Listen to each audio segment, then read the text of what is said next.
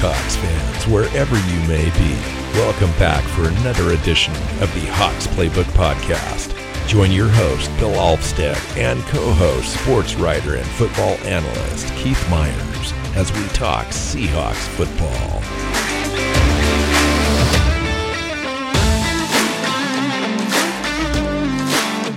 Hey, Seahawks fans, welcome back to another edition of the Seahawks Playbook Podcast. I'm your host, Bill Alvstead, here with Mr. Keith Myers, and we're talking just random in Bill and Keith's brain stuff today.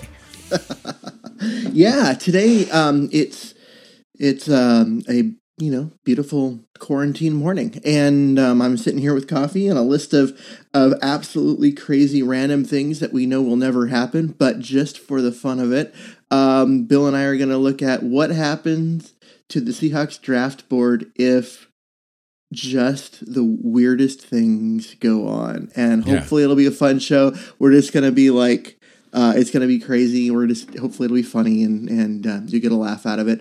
Um, if you're looking for serious um, football analysis and talk, this is probably the one show that you may not get that. Uh, this from, is what happens we'll when see. we record twice a week. It's yes. like we have we can only just do so much serious, and then we just kind of have to let loose a little bit. Yeah, bit. and this these are serious times. In fact I, you asked me to put the list together, and like my my brain immediately went to just a bunch of crap because it's just you know it is that. But we're trying to lighten it up a little bit today.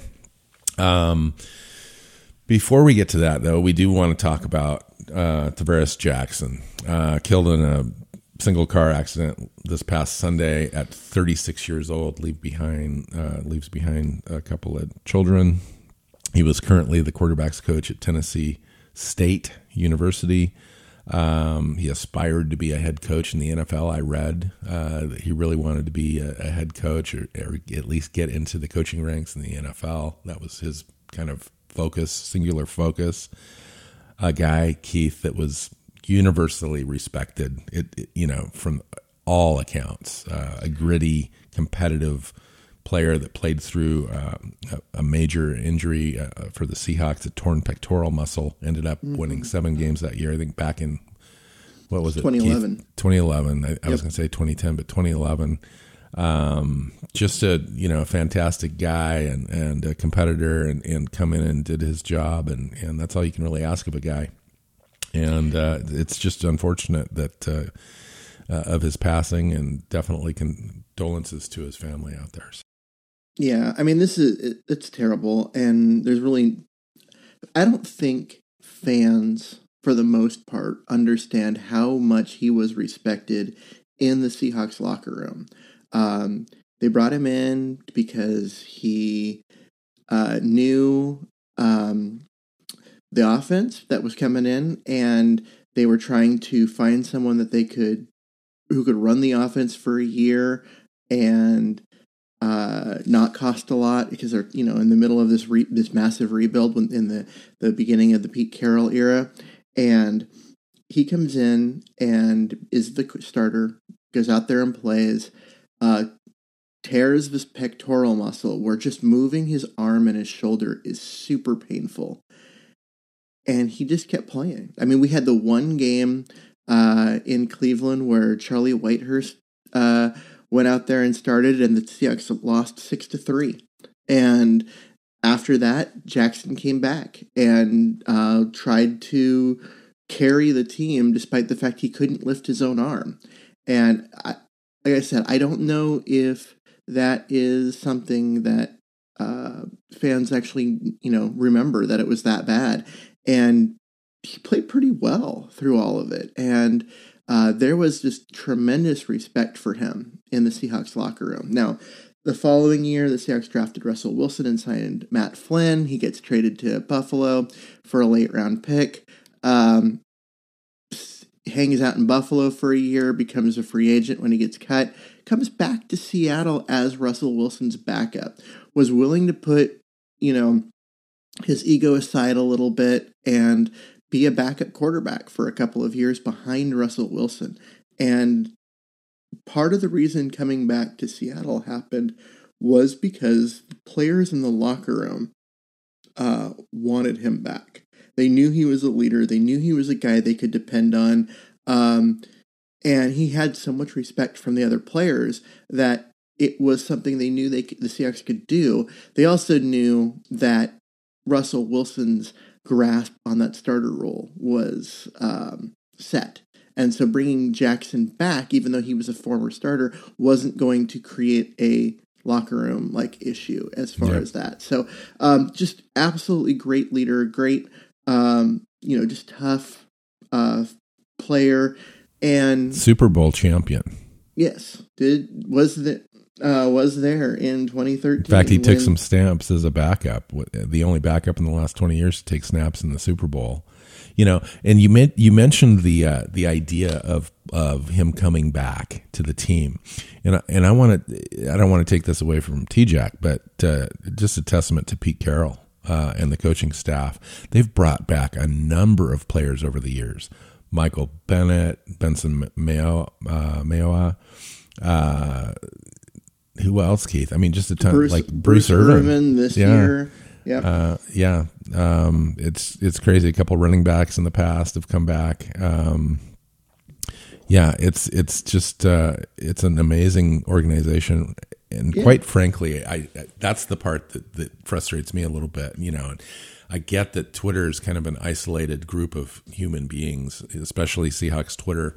Um, when you really, really think about it, Seahawks Twitter is composed of about 3,500 to 5,000 really like enthusiastic and, and passionate fans that are fairly vocal. They're on a social media to talk about football.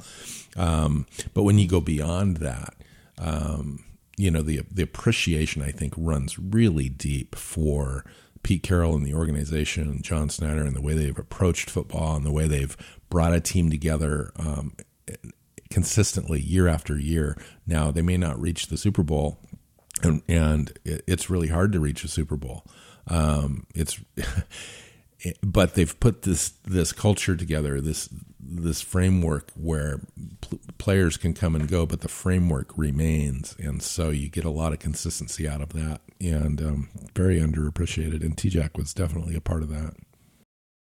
Absolutely, and I I, I don't think that uh, a lot of fans recognize because he was a backup quarterback, right? I mean, he's not a not a guy that's ever took the field and, and all that kind of stuff. But there was a reason why he was uh, still a captain who went out for the coin flips and, and that kind of stuff. Like he was really well respected by everybody uh, in you know in the organization, and um, it this just comes as a, this massive shock. I mean, he was 36.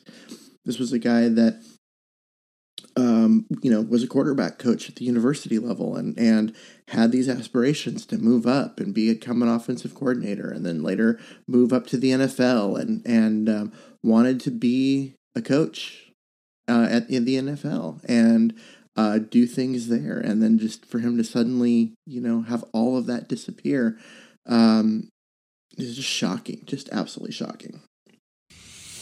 Rest in peace, and uh, condolences to his family. So, in other Seahawks news, Keith, uh, Seahawks re-signed Neiko Thorpe. Uh, they had I don't know why they waited, but they did wait um, until uh, bringing him back this year. Good news uh, as far as special teams is concerned. Doesn't mean he's going to make the roster. I think they've they're really intent this year on kind of improving that secondary overall, and um, we'll see if there's a spot for him there um, as a special teams kind of specialist, it gets dicey at the end of the roster. Um, and maybe you can talk about that just a little bit as far as the roster changes this year and, and how they would be composed right at the at the very end of the roster where teams have to make those tough decisions. Well, I mean that's what it comes down to. Is you're looking you're talking about a guy who is a veteran, um, but he was also a captain. He's a special teams captain. Um, uh, but they don't want him. Years. They don't want him taking snaps in the secondary, though. No, they don't. And so that that's the idea. Is he he is one of the premier gunners in the NFL, and I.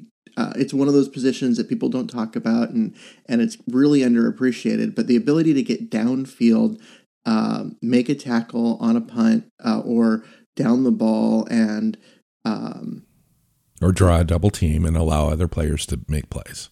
Yeah, I, and so he he is he is he's a premier guy at that role, and he's also a cornerback. Now he's not a good cornerback, uh, and that's the problem.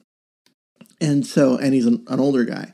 Um, so it comes down to what do you value, and when you're talking about your the team's fifth cornerback on the roster, you know what? That player better be able to play special teams because that's what they're making the roster for. Absolutely.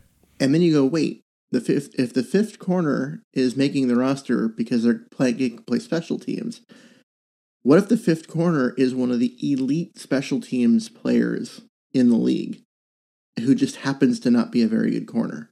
Um, and well, and that's been the case for the last six six or so years.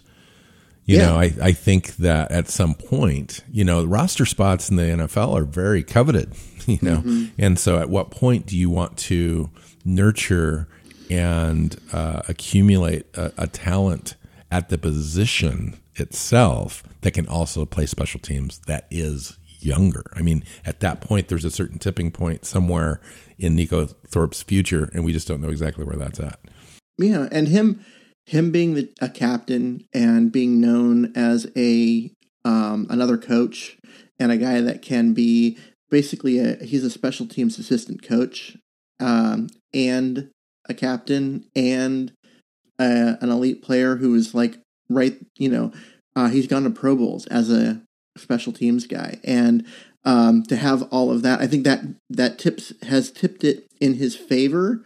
Whereas with other guys it would have he would they would have moved on um, already. Because teams do like having their young guys, their their rookies and their you know second year guys, first year guys, um, be the special teams players. It's, it yeah. gets them on the field. It gets them. Uh, it basically justifies their roster spot while they continue to learn the game and get up to up to NFL speed and all of that. Um, it's hard to have a guy who's like 33 um, on the roster whose job is only special teams. Well, um, you know, before Neiko Thorpe, it was Ricardo Lockette. Before Ricardo Lockette got hurt um, mm-hmm. with the career-ending um, neck situation, which is scary. Yeah, and uh, but but you know Lockette wasn't going to be a guy that was out there playing taking a lot of snaps at wide receiver when he was there either. He was there primarily for special teams. There's always one or two guys on the roster that are there primarily for special teams. The other guys are a fullback guy, and I can't remember his name right off the top of the top of my head, but he's kind of their their special teams guy as well. That he's primarily there just for that. He only takes four to five snaps a game as like a fullback um, so well, and Pete Carroll has always had that guy um, yes. on the roster. Uh, for a while, it was a linebacker. I think his name was um, like Heath Farwell. Yes, um, right. And he, yes. when he got out and had to play, uh, actually play linebacker, like in preseason and that kind of stuff, it was ugly. I mean, he was bad at that job.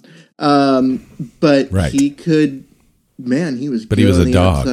He, he, was, a dog. Those guys are normally just the grittiest, teams. most uh, yeah. most intense players on the team that are looking for contact. They want to get physical. Those are the guys that excel at special teams. So yeah, and um, so yeah, there, there's there's that, and then the other signing um, that happened this week was the Seahawks brought brought back uh, last year starting left guard Mike Iupati.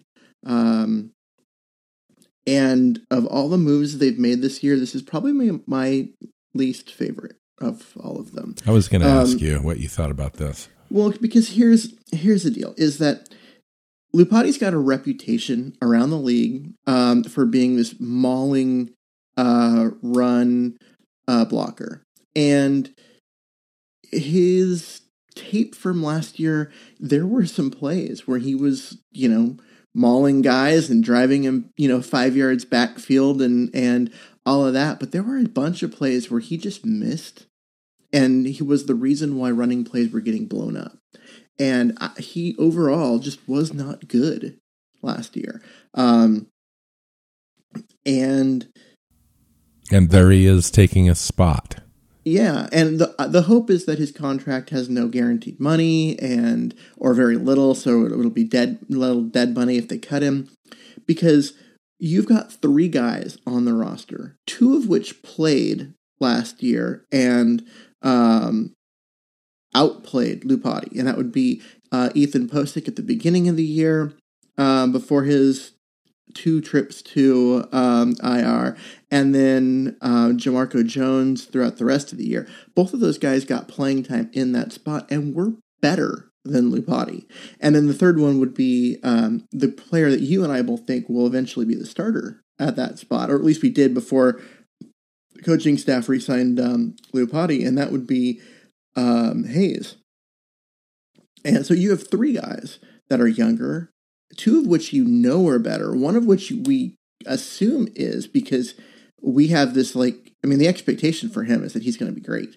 Um, and so now you have Iupati in the mix. It's like Yeah, is exactly. he take, is he taking snaps away from the development of one of these younger guys? Yes, he is. and and is is the development of one of those younger guys to a point where Iupati shouldn't even be on the field anymore. And I think it is. I think that Jones and Pocic, despite their injury um, troubles, are better players right now than Iupati is. So why are you going with the veteran when the younger player, the cheaper player, I think it comes is the down to the statement that that Pete Carroll made in January, where they said that they would like to have, uh, they would like to retain as many guys as they can for continuity reasons, and this would be a continuity argument only. Um, I see this as being a continuity thing through camp, but like you said, there's always a possibility of him not making it out of camp and having one of the other guys uh, excel, uh, uh, take the next step. I'm thinking Phil Haynes myself, uh, take the next step and take over that spot. Now you could have a guy like Iupati if he was on a veteran minimum contract or slightly more with small guarantees. You could keep a guy like that on the roster, um, but uh, it, it's it's confounding the, the what they've done this year on the offensive line. I'll be completely honest. You you you bring Iupati back in, you sign Brandon Shell. I get that signing at right tackle, um, but it's more of a lateral move. It's not a clear upgrade over Ifedi.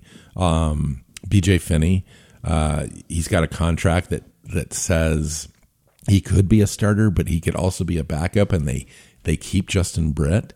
Uh, I would imagine that you would want to restructure Justin Britt's contract because paying Justin Britt off of an ACL injury in the last year of a contract that's like ten million dollars is is is crazy considering the rest of the roster and, and what he's looking at. He's a, he's a top 10 player on the roster, which is kind of nuts. And then you've got a guy in Chance Warmack that is trying to come back in the league after being out. He's got you know a lot of injury history.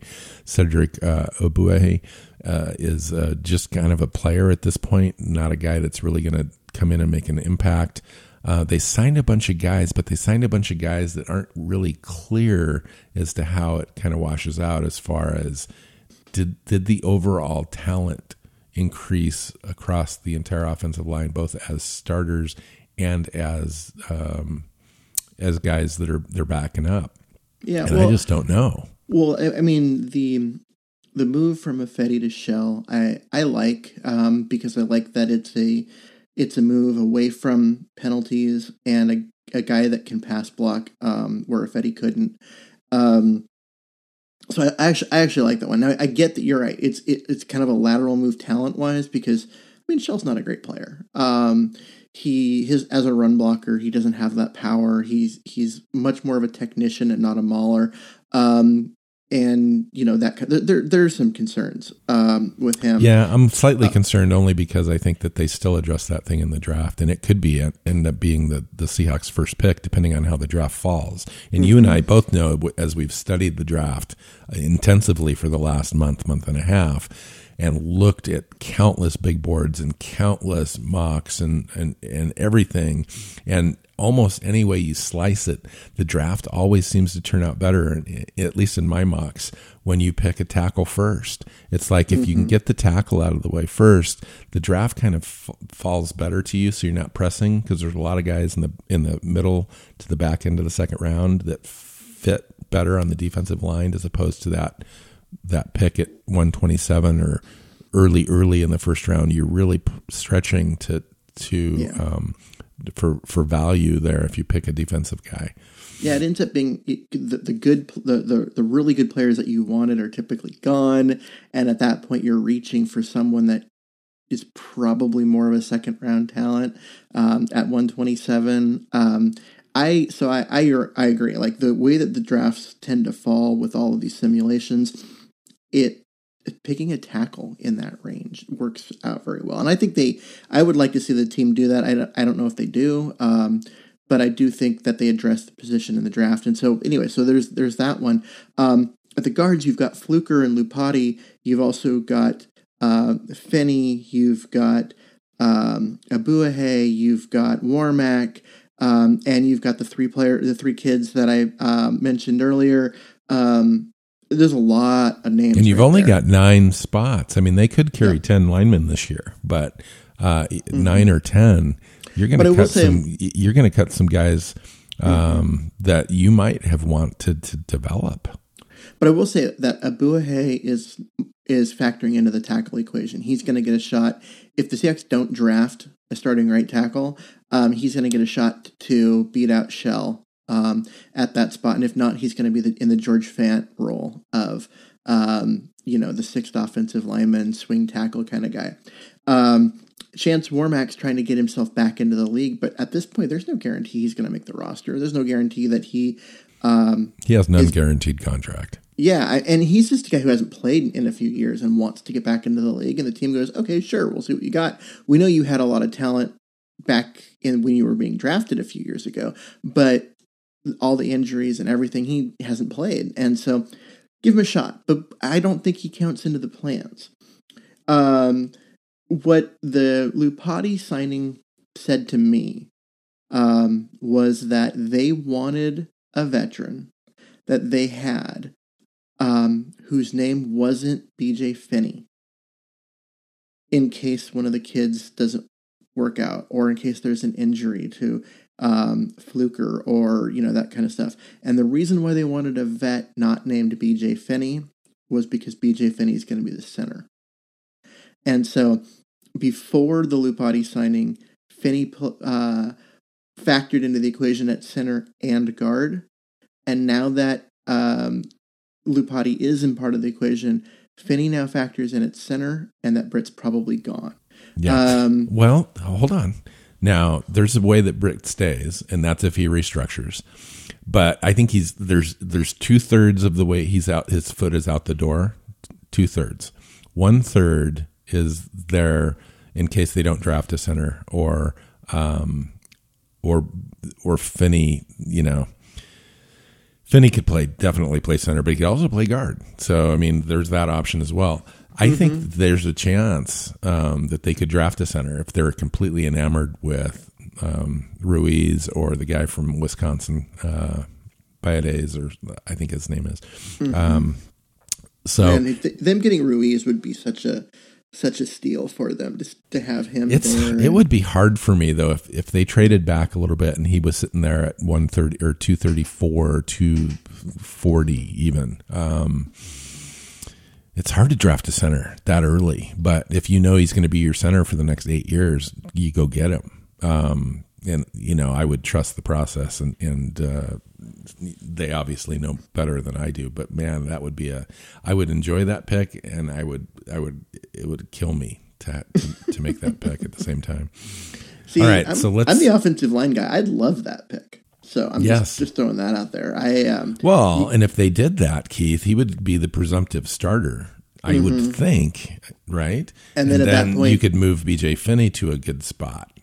Well, at that point, you're looking at um, you know the two guys on the two vets on one year uh, contracts without guaranteed money, and that being uh, Fluker, who's now in year two of his deal, and um, Iupati, who just came back, and thinking that okay, one of those guys is is gone because Finney's going to take that spot at guard um, and be your backup center as well. So if something happens to Ruiz and he gets hurt, okay, well you just move Finney over and you bring in one of the kids at guard, um, type Right. of type of a situation. Right. Um, and, and you know, I'm you're if you're looking at that, um, that's one of the things I liked about the Finney signing is not only is he good, but he's versatile and he really allows you to move people around. Let's get the best five on the field, and Yeah. uh, he he helped. Well, what that. what what this told me, you know, too, is it's unlikely that the Seahawks um, draft a center, and it's way more likely that we try to get a tackle because if you take a look at the roster, we've got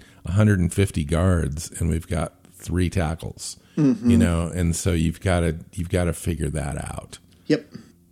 Okay. Okay, so let's move on um, to you know what we're going to talk about for today's show, and that is uh, a bunch of silliness and a bunch of um, a bunch of absolutely crazy um, because we're going to look at what happens in the draft if. And let's start with a, a few position groups uh, filling in that if.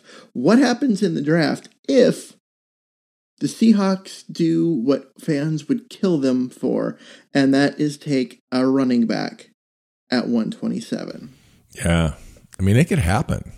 It so let's happen. be let's be real. Let's be real. Okay, here's here's the situation. Carson and I haven't we haven't prepped for any of this. In fact, I have no idea what Keith's going to ask, and I didn't really make up a list that I can use in this show. So these are all going to be Keith's random brain thoughts, right? Okay, so which will which will give you an idea of just how my brain works, and people are gonna be like, "Wow, this guy's nuts." Uh, So here's here's the deal. So if you you have to take a look at the current roster to understand why they would make such a move. Uh, Carson's coming off a hip. Carson's contract year, so there's uh, a hedge against Carson uh, argument immediately. Uh, Penny's got an ACL plus a couple other issues in his knee that got repaired uh, in December. Uh, reports are out, uh, conflicting reports actually. Uh, the first report from Pete Carroll was it, it would be unlikely that he'd be ready A for camp, B for the season. And then uh, Schneider came out and said he's really optimistic that both uh, running backs would be uh, available and ready to go this year. Um, so there's the, the penny equation. And then you've got Homer on the roster, who's not a between the tackles running back at all. So really, you've only got almost one guaranteed guy uh, as your feature back on the roster, and and then nothing else. Um, if you don't count Penny. So for me, and then you take a look at Carson maybe being just available for one year and then he would be gone if the team doesn't want to re sign him at a number that they feel comfortable with. So there's a big argument for drafting a guy that could come in and be a feature back, if not this year, next year. And so do you spend a seventh round? Is it more likely that the team spends a seventh round pick on a back that needs to be a number a number two back this year and possibly their feature back going forward?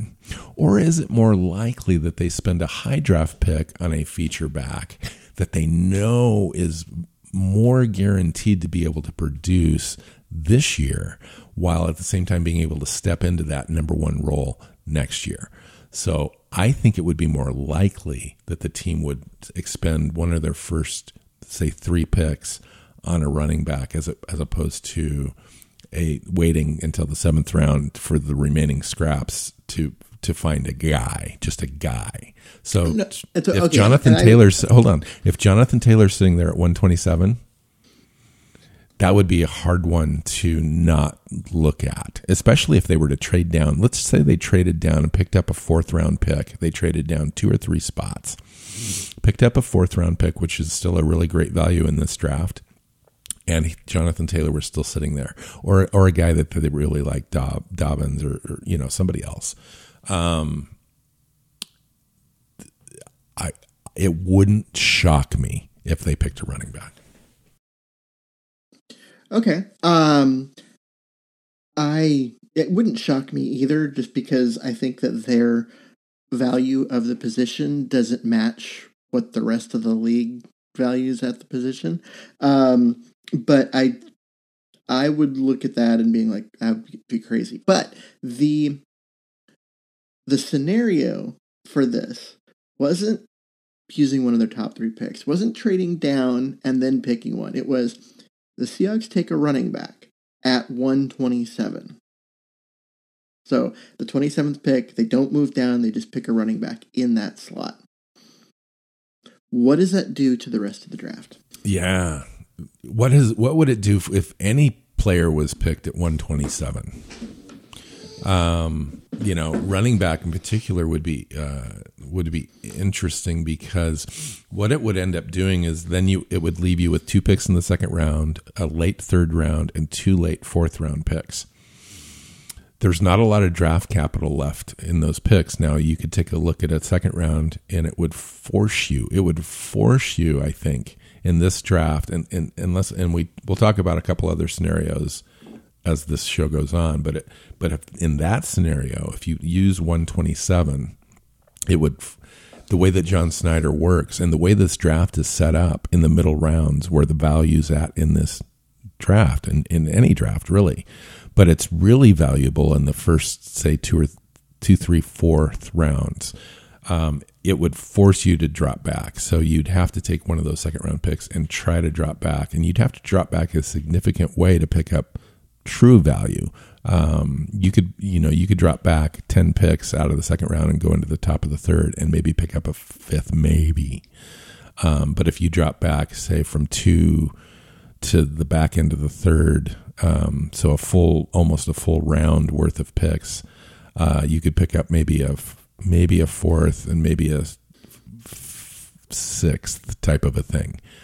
Keith, how do you read that? Um, what what would you what would it take for the Seahawks to make that running back pick in the first round in order to basically kind of ruin their draft strategy the rest of the way? and see, that's why I brought this one up is because you take that pick and you're like, okay, we fixed the you know we fixed the running back situation, but now we're down. We we don't have the picks that we want because the, the team wants to get nine nine to eleven uh, players out of the draft every year, um, and they've got seven picks, and so that's why they move down in the first round every year. Is because it's the easiest way. You only move down, you know, three or four slots, and you get some value picks there, and then that gives you flexibility to move down later and get the seventh rounder that you want, and whatever. Um, but they don't do that here. They go and they get a running back. So now you have you you don't have that ability to pick up to get extra picks in the middle where you want them. You have you can get sixth and seventh round picks pretty easy by moving down in round two or round three, and and that, so there's that.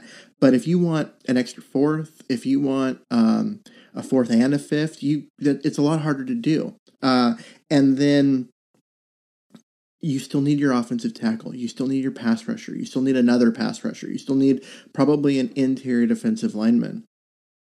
And you've now locked yourself in to needing to do all of those with your second, third, uh, and fourth round picks. And you have to move down in one of those, significantly down, in order to get the extra picks that you also need. And so now what you're done is you're saying, we're going to get that running back, but we're going to put at risk everything else that we want. That's why I brought this one up, is I thought it would, um, to me, that's just scary. That, that that's just like you're you're going into this draft as um, looking at the possibility of just you're going to get your running back and you're not going to meet your other needs uh, yeah. the rest of your so, roster. Yeah, the running back is intriguing um, of an of an idea.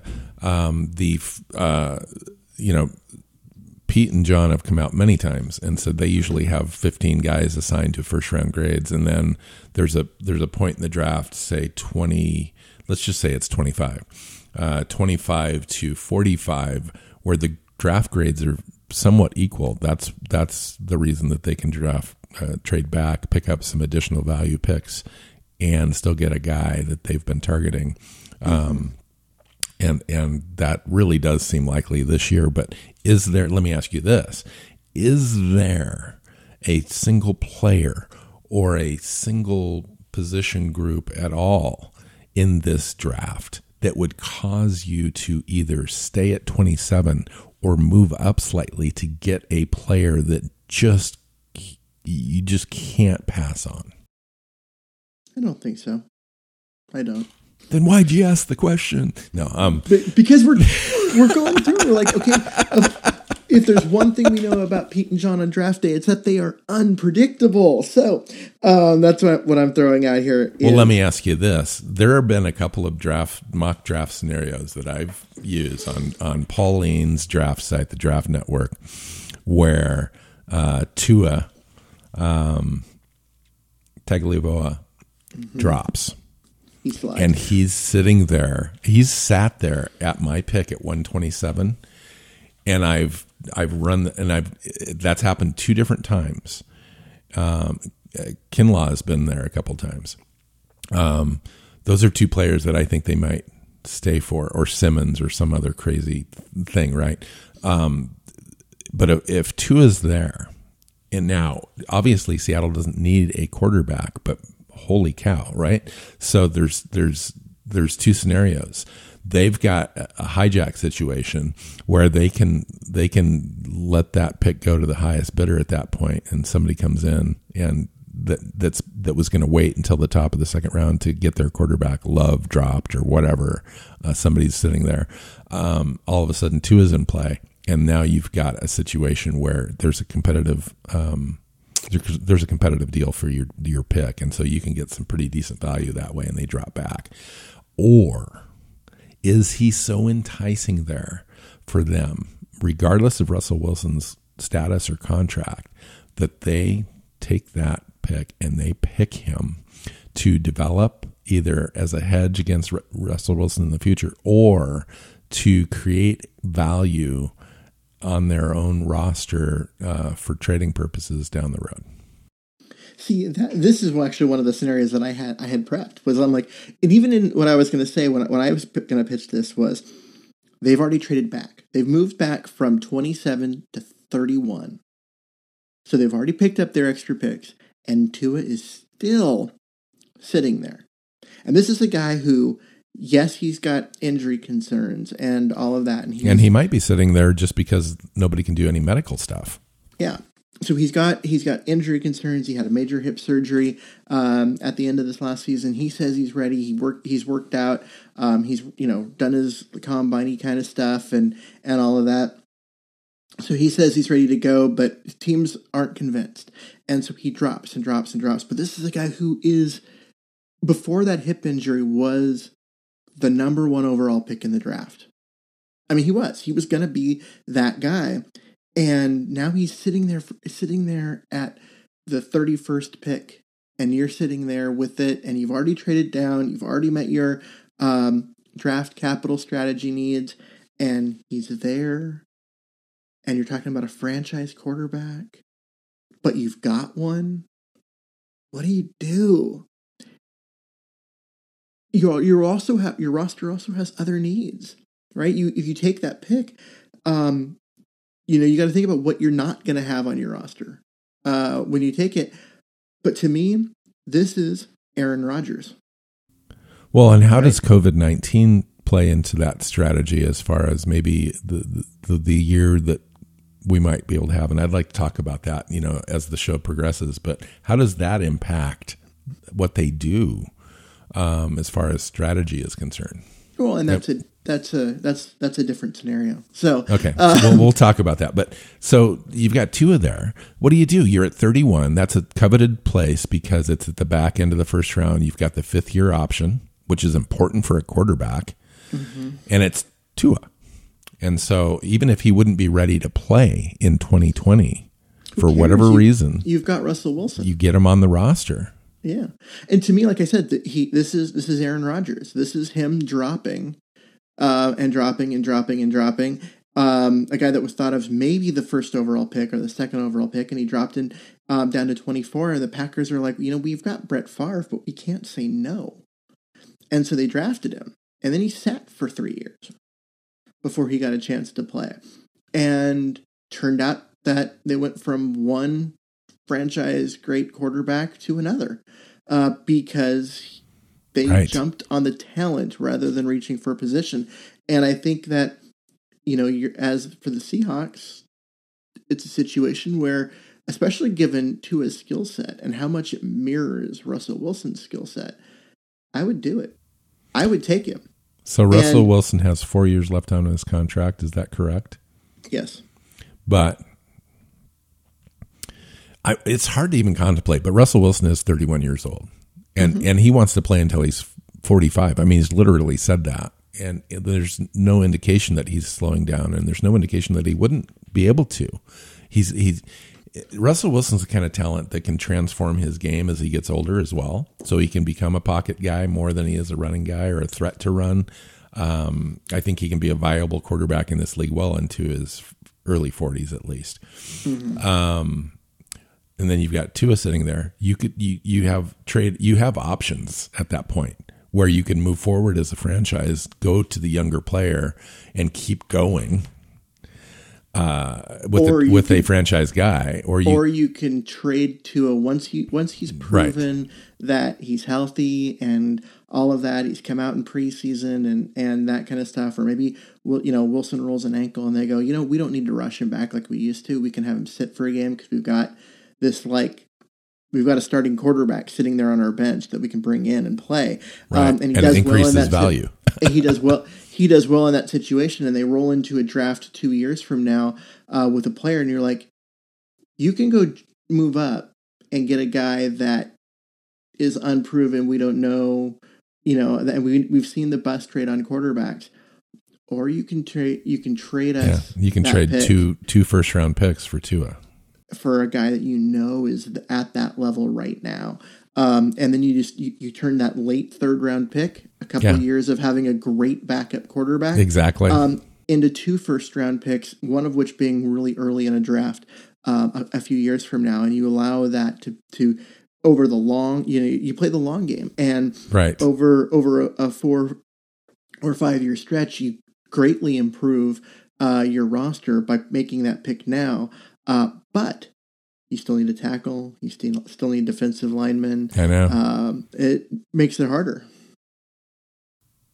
Yeah, so, I mean, it would be it would it would be interesting if it was it was Tua, and then you had uh, Austin Jackson sitting there, and maybe uh, Matos sitting there, or some other guy, you know, that they that they really needed that they normally would have taken at that spot, and all of a sudden mm-hmm. it just throws a wrench into the entire thing. I guarantee you, they have a scenario like this played out, and what they would do. They're they're ready to they're ready. have a scenario where a certain player drops and he's there. What would they do?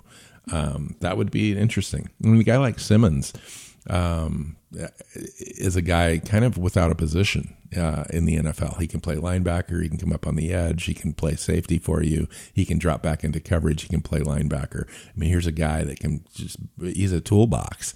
Mm-hmm. And, but sometimes guys like that are athletes more than they are football players to some GMs. They don't know where to put them. They don't know how to value that.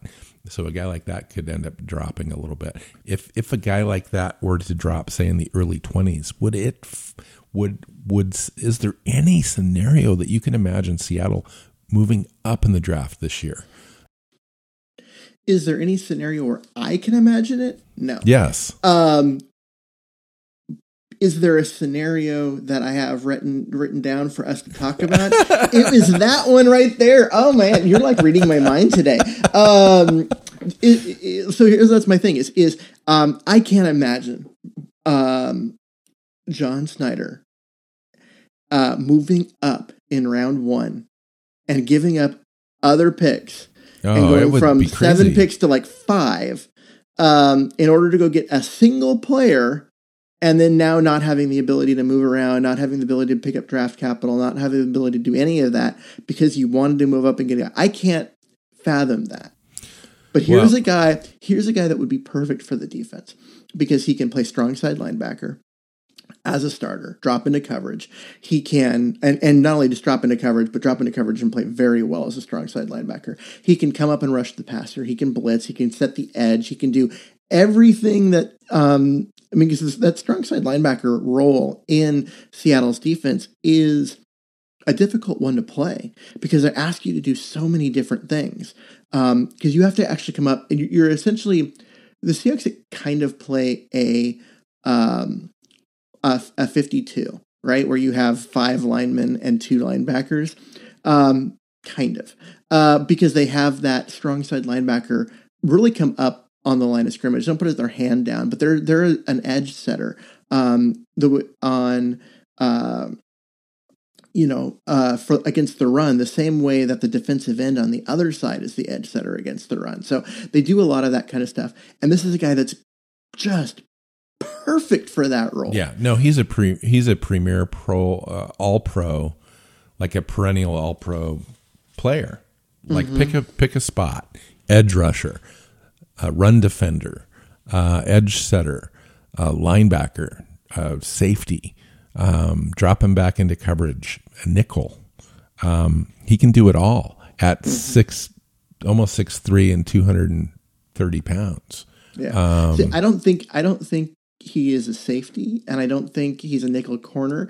Um, I do think he's a linebacker. A big nickel, ma- big nickel. You're going to match him up against uh, tight ends and running backs, but if you want to play your base defense, um, like which the Seahawks did a lot last year, and then you end up in a situation where okay, I'm, we're going to play our base defense, but then the other they roll in with um, you know a three wide receiver set, and you need your linebacker to be able to slide and pick up um, yeah. and, and and actually cover and not kind of cover the way Kendricks did and and do it poorly, but really cover and um, you know be dependent on for that. This is one of the rare guys that can do that. And um, if you're going to move up, I think you got the right player um, for who you move up for. Now, does John Schneider do this? I think there's a negative probability. It's so unlikely. it's so well, unlikely. Let me ask you it's this. not even a positive uh, probability. How it's does negative? Here's here's another scenario, and and we can talk about this, and it kind of transitions to some other of the, of the darker things that I wrote down. Um, COVID nineteen. Okay. Um, a, you know, we can talk about life without football. We can talk about how it creates a scenario on draft day that creates some unknowns that we haven't had before. Um, you know, we're literally going from Las Vegas to the commissioner's living room with the picks. I mean, it's this whole thing is kind of impacting everything. Um, how do you create a team in, in COVID, uh, in, a, in a time of COVID 19? is there going to be a season? I mean, you and I have been really positive about this entire thing up until this very moment, and and you can't imagine a scenario where there wouldn't be a football season, um, or or there wouldn't be a football season without fans in the stands and so forth. How does COVID 19 and those sorts of possibilities impact the way that the Seahawks might look at the draft and acquiring players for this season, where this season could be a question mark? And would that, would that enable them to be a little freer this year with instead of accumulating picks, consolidating picks in order to get two or three really good players for the future as opposed to th- throwing darts at a dartboard in a numbers game. Uh, the more players you have on the roster from the draft, the the better overall strategy you have um, going forward. That's been their philosophy for years. Would this change that at all? And could this be part of that maybe situation?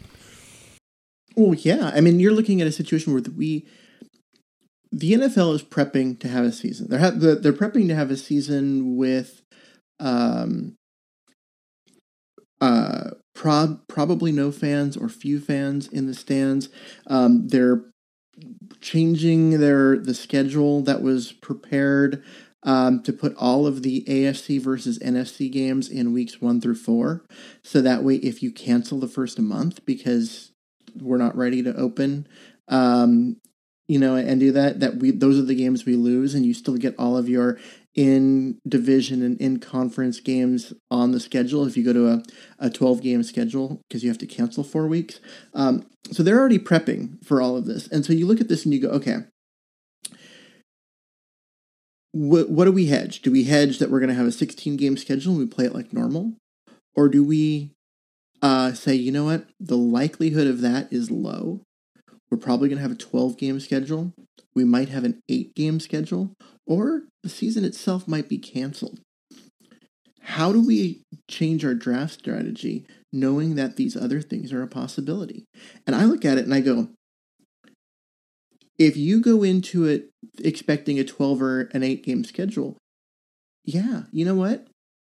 Uh, you can take different risks. You can consolidate picks. Um, knowing that you have kind of a part of a season. You're not playing the whole marathon that you normally would. Um, the other thing I look at is what happens if the season is canceled? It's brutal, dude. Yeah, it's brutal for for everybody, um, players, fans, us. Uh, but you know, it's I almost mean, like you have to put you have to pay everybody. Mm-hmm. I think so. You have to pay everybody, but I think that the league would say the contracts, the contracts are are voided for one year. Essentially, you pay everybody, but everybody comes back on the on moves a year ahead, but their contracts still have the same uh, numerical uh, years left on the deals. So yeah, so basically, if you have three years left on your deal now, you'll have three three years you have to, left on your deal next year. Um, so because you didn't in twenty twenty one. Yeah, because you didn't accrue a season. It's like if you know if a player holds out um, past week six. The reason why they always come back in week six um, in, in a contract holdout is because if you hold out into week seven or week eight, guess what? You're still under contract with that team you were holding out from the following year because you didn't advance it. So I think you, you have a situation where no one's going to get enough games to advance their contract, so that would happen. But then you go to the union and you have to be like, okay, we need to pay players, but we have no revenue. Can we come up with a situation where we pay everybody in the league, every single player that's on a roster, 250 grand for the year? And we just because we can't play games we like legally can't play games uh, and so I, I, think that would probably be a situation and there'd be a, a labor fight and you know so you would pay russell wilson $250000 well I th- and i think that's the thing is you, you basically be like you know we're um, we're paying every single player um, money. We're just giving it, we'll, or you can just give it all of it, pay all of it, 100% of it to the union and let the union just um, disperse it. So it's not actually like we're paying, you know, the players. We're just like, we're not having a season. Uh, we're not having an accrued season, but here's this lump sum of, you know, close to a billion dollars that we're going to hand to the union and let them distribute it as they see fit. Mm-hmm. Um, and uh, I could see that being a situation that works. But uh, when it comes to the draft, which is what we're we're trying to focus on here, in a situation right now where you're looking at a shortened season and that kind of thing, I think you can go look and you go, you know what? Let's we can take more risks because it's a shorter season, right? You, you know what I mean? Like if it's um, if if it doesn't work out, you've only got 12 games between now and the next time you get to And by the time players. you play, you're going to have more draft picks. Yeah. Uh, and so uh, I, I, would say you take more risk. Now, if the if one of my other scenarios is what happens if on the eve of the draft, right? Uh, something happens worldwide that causes everybody to go, you know what? We are shutting everything down again and we are just going to make the commitment that nothing is going to happen in the fall. So they know on draft day that the 2020 season has been canceled. What do you do? Yeah. Wow. And I think in in that situation, my thought is if you can move up, if you can consolidate picks, do it. Because you're going to go into the next time your team meets in training camp to play football, you're going to go into it with all your picks from this year and all your picks from next year. But there won't be a college football season either. N- true, and so they will these um, these people who are trying to get into the league. They don't want to wait another year. They don't want to like put off their ability to earn money another year. So so some of them will go back. Some of, it'll be a, a smaller draft pool, but there will be another draft between now and the the, the next time you play football. So you're going to have two different drafts. Um, and if you want, if, if your goal is, you know, 10, 11 players every year, you need 10 or 11 players combined between these two yeah. uh, draft pools. So you, to me, if you can find someone else who doesn't have that philosophy and is just like, nope, give me picks, give me picks, uh, or give me picks next year. Yes so that way I can push everything forward, and then next yes. year I can I can have those and push yes. some forward again. Um, you know, I would do that. I would uh, either get less picks this year, um, or move up push everything into the future and and and roll with it that way. Um, but yeah, if you can go as much as as much as we've talked about, you know, randomness and kind of crazy ideas, we could see some of this actually playing out because there are so many unknowns. There are so many different ways of looking at this. Um, you can say, yeah, I want to accumulate more picks because I want to go into 2021 with like 14 players or or 20 or whatever. You've also got the philosophy we just talked about of, of consolidation because you can take more risk.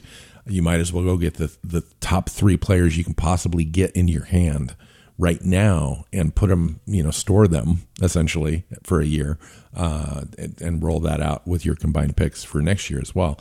And then you talk about the, the, the lack of a college football season. Um, logistically, I mean, let's just talk about logistically for a second. I don't want to make this a complete downer, but logistically, is it possible to have sports, especially football, with a pandemic happening? I mean, we really haven't confronted this question yet because I think we just don't want to. But I think it's starting to kind of creep in that that maybe this is just not going to happen or it's going to happen without fans in the stands. But let me ask you this, even without fans in the stands, we haven't talked about player safety. We haven't talked about coaches and personnel around the team. Those those people still need to get together. Uh, what about their families and and the travel issues that we that we have going on? What happens if one team creates a hotspot? um, mm-hmm. where you've got a bunch of infections with one team. Do they forfeit games?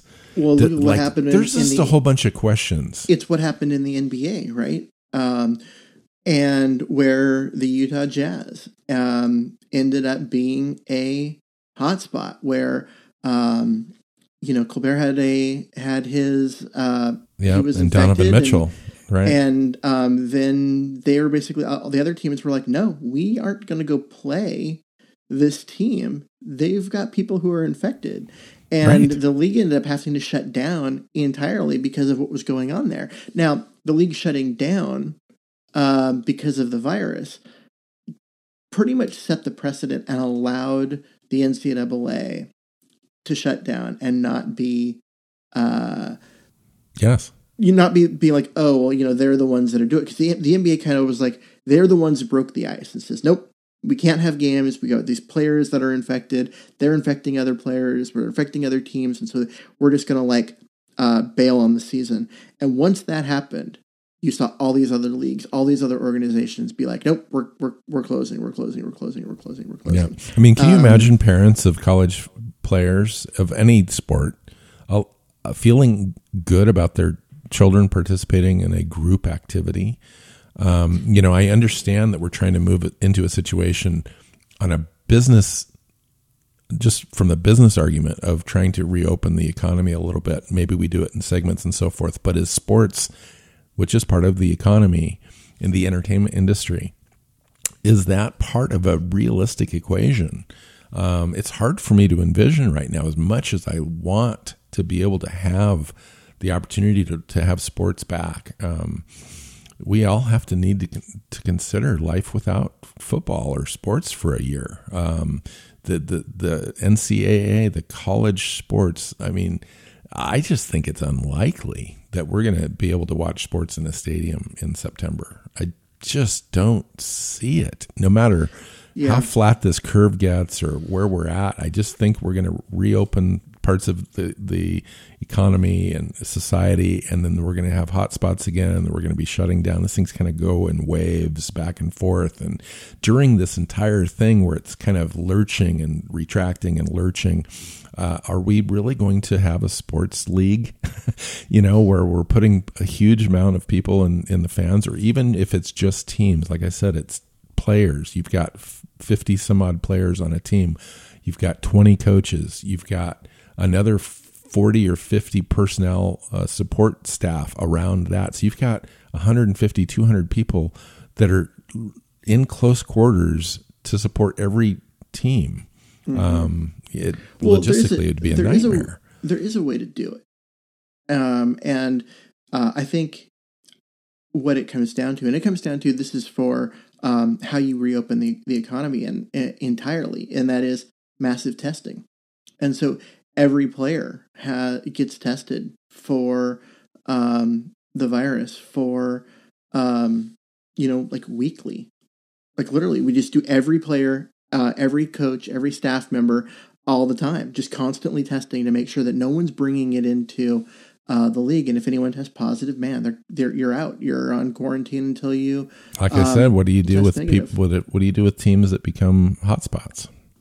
Well, I think by doing the uh, this massive testing all the time, you end up not having hotspots because you uh, get you know we're not waiting for systematic uh, you know what I mean? Like we're not waiting for um, symptomatic uh, ideas. With, oh, well, we need to test this person; they got sick. No, we're testing everybody regularly, so that way we know who has. So, would you feel comfortable as a citizen uh, throwing hundreds of thousands of dollars in testing at NFL players and other say the NBA does that and hockey does that and soccer, right?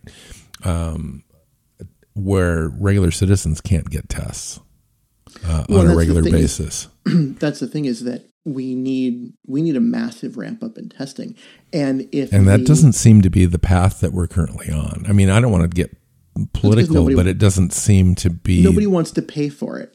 Um, but if the NFL wants this league to happen, they go, okay, um, we're going to have to pay for the machines that run the test. We're going to have to pay for the reagents necessary to run the test. we're going to have to set up a testing center ourselves. Pay for that. Pay for everything. Pay, um, uh, you know, doctors that know how to do all of this to uh, be a part of it and set up their own testing centers so that they can test their own yeah. employees. And that's what's going to have to happen. This isn't taking tests away from anybody else. It's they're actually creating the ability to make do more tests so that their needs for testing doesn't come out of uh, the rest of of the testing um, ability. And so once that happens, then I think we can get into a situation where they have mass testing and we can reopen the league as far as that. Now, as far as fans, you can't test, you know, the 65,000 fans that come to games. Um, and and do it in a way that allows them to actually come in and and be there. Uh, because there's there is a lag with the with the testing. So um, what you do is you have no concessions. You have um, you bring in eight to ten thousand fans. I agree. And I agree. Everyone everyone sits, you know, six so seats apart. Six right. seats apart. Yeah, and and so you're you, you basically have a few people that, that pay. You lottery it off to your season ticket holders to see which ones get um, you know get tickets and and you do it that way and then of course if you have like family members like if um uh, you know, if like someone and their spouse wants to go, they would sit next to each other. Well, that kind of, you know, like that maybe you, are going to have those kind of situations where um, you'll be able to have a few extra people because of um, there are certain people that don't need a social distance because well they live in the same house so why would you social distance from them um, type of situation so you're going to have you know eight ten thousand fans maximum they're going to spread it over, over the whole stadium from the front row to the back row and uh, get some people in there, but it's not going to be many, and wow. it's going to be weird. Wow, that's just crazy.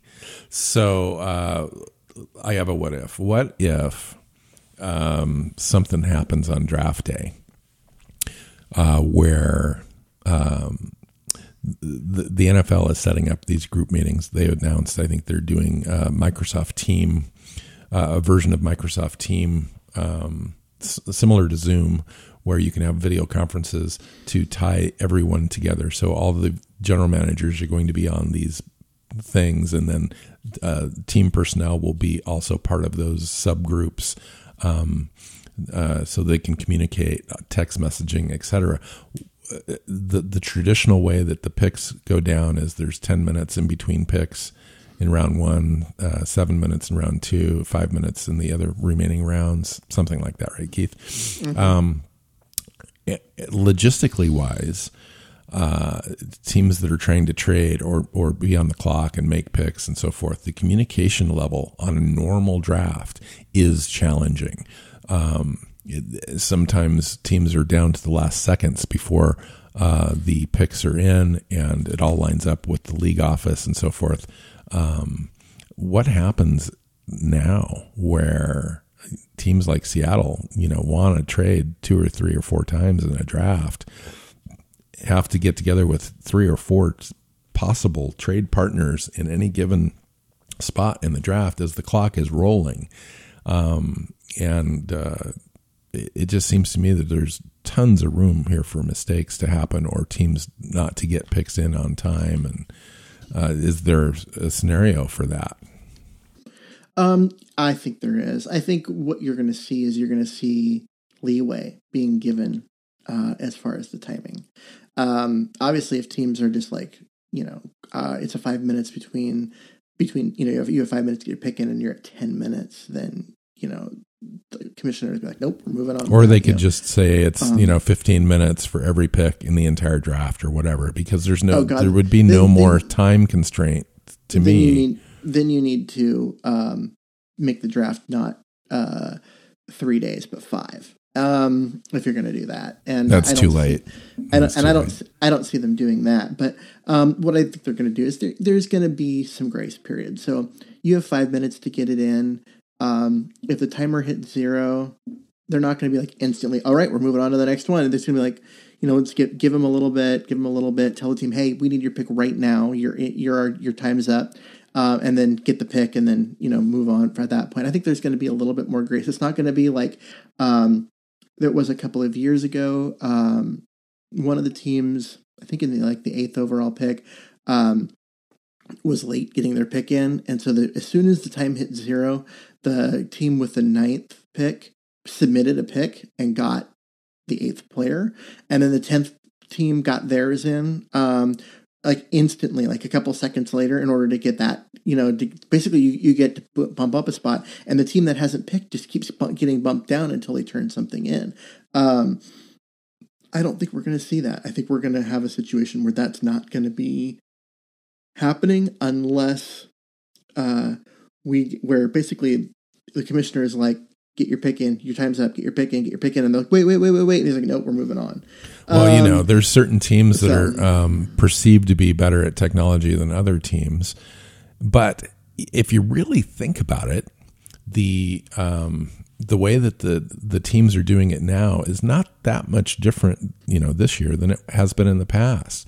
All of these teams are, you know, other than their own internal staff now being separated and in their own homes, uh, they were able to be in a war room, you know, at the team facility before, but everything else was done via video conference, online stuff.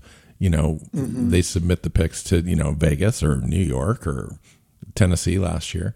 Um, so th- you know, logistically wise, it's not terribly different from the way it's been before. It's just the internal teams uh, staff are separated now, so the communication between uh, all of them is a little encumbered. But uh, I, yeah, I don't see it being a huge deal, but it could be. I could see it.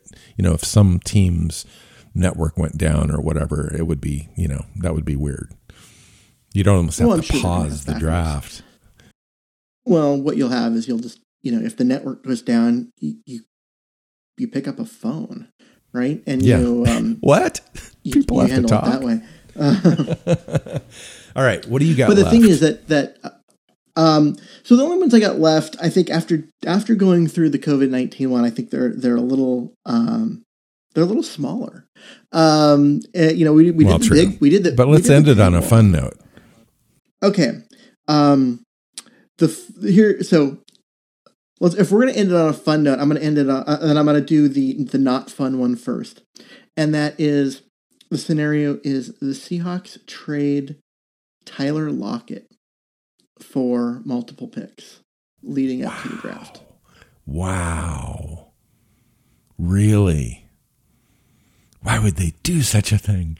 Um, interesting. So, who would be the target? I mean that would be the question. So they trade multi- for multiple picks.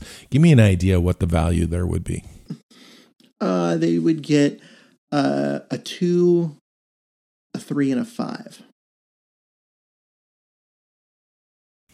How many years left does Lockett have on his deal? Two, including Uh, this think- year. I think this year and one more. Maybe it's a two, a four, and a five. It's somewhere in that range. Interesting. I mean, that would make the draft. I mean that, but you would create a situation where now you're going to try to replace him. Um, obviously, they don't think Dorsett could come in and do that. Uh, they've got Metcalf. Um, there's nobody else on the roster that would fill that hole. So uh, I'm not exactly sure where we're at uh, as far as free agents left on the wide receiver market. Um, so you'd The Seahawks also um, withdrew their exclusive rights uh, offer right. to um, Malik Turner. So he is no longer a Seattle Seahawk. Uh, why do that now when you know you make like 450 grand? It's like practically it's be, it's like the absolute minimum um, for these exclusive rights guys. Why do it now? Because it gives them an opportunity to catch on with another team. Uh, basically, they're they're saying he, they knew he wasn't going to make the roster this year, uh, no matter what. So right. um, Interesting. So there would be a target, obviously. I think Seattle would be targeting a guy, um, and they would make that trade at a spot in the draft where they could make the pick. They wouldn't be depending on the draft still rolling while they're making this pick. This would, I think, be a scenario where they knew that they were going to be picking, and a player that they were targeting would be available. Um, that's where you make this trade, or you make it ahead of the draft um, knowing that you've now got enough ammunition that you can move around in the draft to feel confident that you could get at least one of the two guys you were targeting or whatever. Um, now, Tyler Lockett's a unique and special player, obviously. Uh, So, what kind of a player would you need to draft in order to feel confident? You've already got Metcalf, the big possession guy, that the guy that stretches the field, the red zone target. You'd want a guy that could kind of replace what Tyler Lockett does, a possession style receiver that still give you something down the seams and, and on the edges and, you know, all around great receiver. And he's highly efficient, doesn't drop a lot of stuff. So you'd want to get a guy like that. I mean, if a guy like Henry Ruggs was available at, at 27, um, Jalen Reagor, they probably have their sights set on. I think I've, I've heard that they've met with him at the at the draft. Um, a guy with tremendous speed, uh, smaller uh, guy, uh, shiftier that could be, uh, you know, work out of the slot, work out of the outside. Um, KJ Hamler, tremendous speed. I hear he's got like almost just two three, uh, not two three, four three speed, like four three zero type speed. Um, a guy like that that they could feel comf- uh, confident that would be a tremendous route runner right out of the gate. They wouldn't have to wait to develop. Um, man, dude, what are some of the scenarios that you could see that happening with? I don't really see that being. Um, again, remember these are crazy scenarios, not like things we expect. Um, but if they're going to do that, I could see them uh, going, okay, um, we'll trade Lockett, but we're going to get two players back um, in order to do it. Now, two that means they're going to have two different pockets where they want a receiver. They're going to get one early um, and go get a guy uh, like Mims out of Baylor or uh, a guy that's going to match um, his skill set. Like you brought up Reagor, I think that's a great one. Um, or Duvernay, maybe if it was. yeah, later. you know one of yeah. one of those guys, you know, kind of in that in, in that pocket where it's high, and then you're going to get another one in that po- of the pocket of guys in the middle, a um, uh, Donovan Peoples Jones or uh, Duvernay or um, someone in that range. So you're gonna you're gonna go if you're gonna trade your number one receiver, you're gonna you want two different highly talented guys to replace him. I think that's the only way you go into it doing that. and and is a two, and is a two, four, five uh, value receiving back is that high enough for a guy like Lockett, who's probably in a top ten wide receiver in the NFL? I would say no. Probably Honestly, not. You no. probably have to get a future one. I would say two, But no two, a give. two and a five plus a number one in 2021, maybe. Yeah, and, and and I don't know if anyone's going to give a one for Lockett because he's not viewed as uh, Julio Jones. Yeah, he's not a difference kind. maker, but he's a weapon. He's definitely a guy that can can complete your team or be your number one guy on a kind of a mid tier level. Um, Mm-hmm. But yeah, that'd be interesting. Yeah. I could Okay. see the team trade KJ Wright uh, for a fifth round pick or a f- fourth round pick. or Justin Britt for a sixth round pick because you were going to cut him anyway, um, type of situation. Now, uh, the reason why I picked Lockett on there is because I was looking at the roster and I was like, who would be the one veteran that they could trade that would be one unexpected and two bring back tremendous value. Um, Mhm. And he was the one guy that I could come up with that was there because the only other one that I looked at would be um, maybe Shaq Griffin. I was going to say Flowers even, but Flowers wouldn't bring back any Flowers isn't- value. But he's he he's could be bring- cut. Yeah, but I don't. That's not going to happen. Um, guy with two years of starting experience, and uh, uh, yeah, he's not getting cut. Um, but I'm. I will look at that and I'm like, Griffin's the one guy because he's kind of he's later in his rookie contract and he's obviously very good, and so a team might covet him, uh, trade him now and then re-sign him type of situation. But yeah, um, Especially I- if the team was was uh, like for whatever reason was targeting uh, Diggs, uh, cornerback out of Alabama in the draft or something, um, Mhm. and he was their guy. Yeah, and and and they just made the trade um, for Dunbar the, uh, to be that guy anyway. So you already have your number one um, on the roster. So you could trade Griffin. Uh, basically, you're making a lateral move, going Yeah. from Griffin to Dunbar, and then but picking up draft capital that you can use to upgrade uh, for, on Flowers and the depth and overall. But even that, I had such a hard time even considering that that is a. Well, I think with seven with seven picks this year, I think that those scenarios are more unlikely than say last year. Where last year they went into the situation with four picks, Mm-hmm. um, and they did trade a player. Um, they they traded Frank Clark. Um, so those sorts of scenarios are not unheard of. But with seven picks in the draft, it seems like we're loaded enough with draft capital that we can move around and get where we need to be. Um, so, Yeah. okay, what was your last fun one? The last fun one was that John Schneider decides that he is going to bank or at least hedge on the COVID 19 thing being uh, a massive uh, uh, disruption to the season. And he's going to trade, he's going to basically pull a Mike, Mike Ditka uh, and he's going to trade his entire draft for to the um to the Jacksonville Jaguars for Yannick and the ninth overall pick. Interesting. The entire draft for Yannick and the ninth overall pick. And then so you're Yeah. basically the team is going after two guys. They're going to have the veteran um, pass rusher that they have to pay a ton of money to, um, and one other player. Who do you take?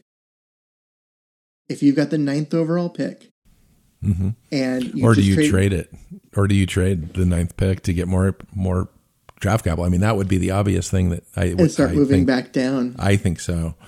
Um, but if you were to target one player i mean it would have to be a guy like simmons or kinlaw um, a guy that's a super athletic disruptive defensive tackle um, in the draft. Um, if a if a quarterback was was there and, and teams were like a Justin uh, Herbert, uh, Seattle, I don't think would pick that player, but they could use that spot to uh, to have teams uh, want to move up into that spot. A guy like Derrick Brown would be interesting at defensive tackle. Um, Tua, again, we've already talked about that.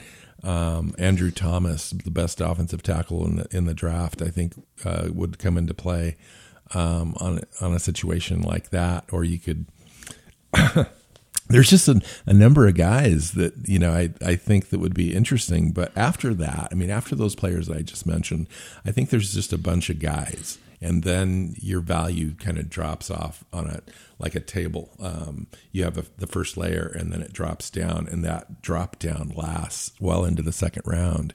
And so for me you know, a guy like John Schneider understands that really well and has played that game for the last 10 years would take that ninth pick and turn it into tremendous value for the Seahawks. If he were to drop back one or two times into the back end of this first round, you could pick up a second round pick, maybe even two second round picks from those dropbacks, or two thirds, or or a second, a third, and a fourth.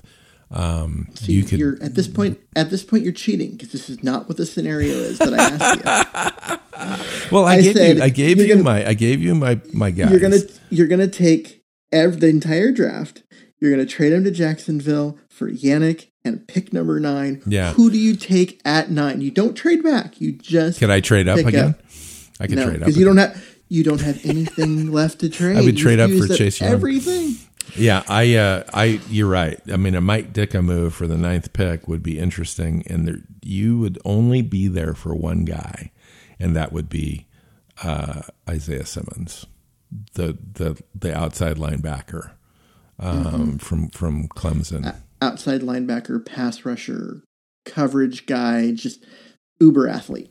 Yeah, I mean, I, yeah. to for me, he's the he's the third overall ranked prospect in this draft, and that's if you think Joe Burrow, Joe is, Burrow is, is up there. Two. But I don't. Putting, I mean, I would put Isaiah Simmons above that just because we already have a quarterback. Joe Burrow is up at the number one spot because he's the best quarterback in the draft, and that's always going to get you the overall the, the the best big board position. But Isaiah Simmons is right there with Chase Young as being the, the highest impact player in this draft. Yeah, um, I put Joe Burrow at, at two with Chase Young one. Um, and then I've got some other players before I get to Simmons. Um, you know, offensive tackles because that's who mm-hmm. I am. Mm-hmm. Um, but so you go and get Yannick, and then I would say you're looking at uh, Javon Kinlaw out of uh, South mm-hmm. Carolina, um, maybe Derrick Brown out of Auburn, mm-hmm. um, and Andrew Thomas at, at the offensive tackle. You know, yeah. Um, and after that, to me, there's another there's there's a kind of a drop off. Well, or you could go with um, like you know uh, Tristan Wirfs, uh, offensive tackle out of Iowa. I think that's another name that you could throw up. But yeah, then it's like, are you really going to do that? Thinking that a guy like um, you'd have to be special like that spot. K'Lavon Chaisson uh, yeah. from LSU as an edge rusher is. Do you do you think he's a special enough to to have done that. No. Um you know, or I I don't know. I I just I I look at it and I go I there's not a lot of guys that I would make that trade for. Um unless you're going into it assuming there is going to be no 2020 season. Yeah. And so then you do this because you're going to you're going to get yourself two elite players. You're going to get Yannick, and you're going to get whoever you pick at that at that night spot, um, and whether it be a big time lineman like Kinlaw, or maybe you go offensive tackle, and um, you know you get one of the the premier left tackles in the league, and you go, you know what, we're going to take two elite players, and we'll punt right. getting our, our roster uh, finalized down the road because yeah. we're not going to play this year anyway. Yeah, um, that'd be like playing, you know, the game of Survivor, you know, that's on TV. Um, you know, where you, at certain points in the in the game, quote unquote, players make moves that completely transform the entire game. That would be a, a draft transforming move that would that would have ripple effects uh, throughout the league, and uh, it would be a huge play. Now, when you go back and you take a look at drafts historically, uh, from a long term perspectives, there's not a not a players that really work out, especially in the Seahawks situation. Uh, you've got two or three, maybe maybe four guys per draft. Even if when we average picking ten players, which we do, the last three or four drafts that we've averaged ten picks. Um, if you really think about it, those ten picks really turn into three or four guys that contribute, like seriously contribute. If you could consolidate down and knew that you were picking next year before you had a season, that would obviously change things. And I would totally be comfortable consolidating down to two picks, especially if they were premier guys that you knew were going to be perennial starters. Um, but you know, the draft is a crapshoot, and you know that as well as anybody, Keith. Even if we oh, were yeah. to pick Kinlaw or we were to pick um, Simmons, Uh, you know, injuries come into play, uh, lack of performance. You get that big contract. Kinlaw comes in. He doesn't have the right mindset. He he just kind of rests on his laurels. I could see that. You know, that happens all the time in drafts. So when you all when you pin your hopes and dreams on one or two guys to be able to make a draft, it's, a 50-50 thing. Sometimes it works, sometimes it doesn't. Yeah, and that's that is why um, we the the Seahawks always move down is because for them it's a matter of uh, you look at the probability of hitting on a draft pick, and while the probability is higher with a you know a first round you know pick, um, yes. and it's lower with that second round you know second round top of the second round pick um, by moving down the probability of hitting on a draft pick when you combine that second round pick, the fifth or the fourth round pick that you got for moving down, the sixth round pick that you got for moving down, the combined probability of hitting on one of those three players is higher than the player than, than at the spot you started with. I agree. And so and that's why they keep, that's why they move down is because it's it's it is a crapshoot. It is um there is a level of probability and all of that, and you never know. Um, and that's also why when you get into the later round picks, you don't go and you pick you don't go pick football players. You go and pick athletes with high right. upside and a lot of work to do projects um, because those are the guys that when you if you hit on one of them, sure you spent a fifth round pick on uh, some cornerback no one knew of um, and thought was too big to play the position, but he ends up being Richard Sherman. And you can have five or six of those types of picks that wash out and no one remembers. But if you do it, you get one Richard Sherman out of it you know you you, you help make your your yeah. roster or, or Chris Carson even you know Chris Carson in the seventh round you can go on and on and on uh, Doug Baldwin undrafted free agent mm-hmm. it's a numbers game in the NFL and, and especially if you have draft pick level talent wise I mean anybody picked within the first 250 picks in the draft one through seven seventh round, you're going to end up getting a player of certain uh, quality, especially rounds like four through seven, uh, that, that can come in and contribute. And the more of those guys you have, the, the higher the boat lifts overall as far as talent on your team is concerned. Um, so, yeah, that's the way you build a roster in the NFL and stay under the cap. I mean, it just is. You know, you get those cheap contracts, and those those cheap contracts are of certain quality uh, players. That's the way you build a roster. It, and it's really exceedingly hard to build a roster in the NFL with the salary cap. I don't know how John Schneider does it. I mean, we take a look at the odds on reaching the Super Bowl.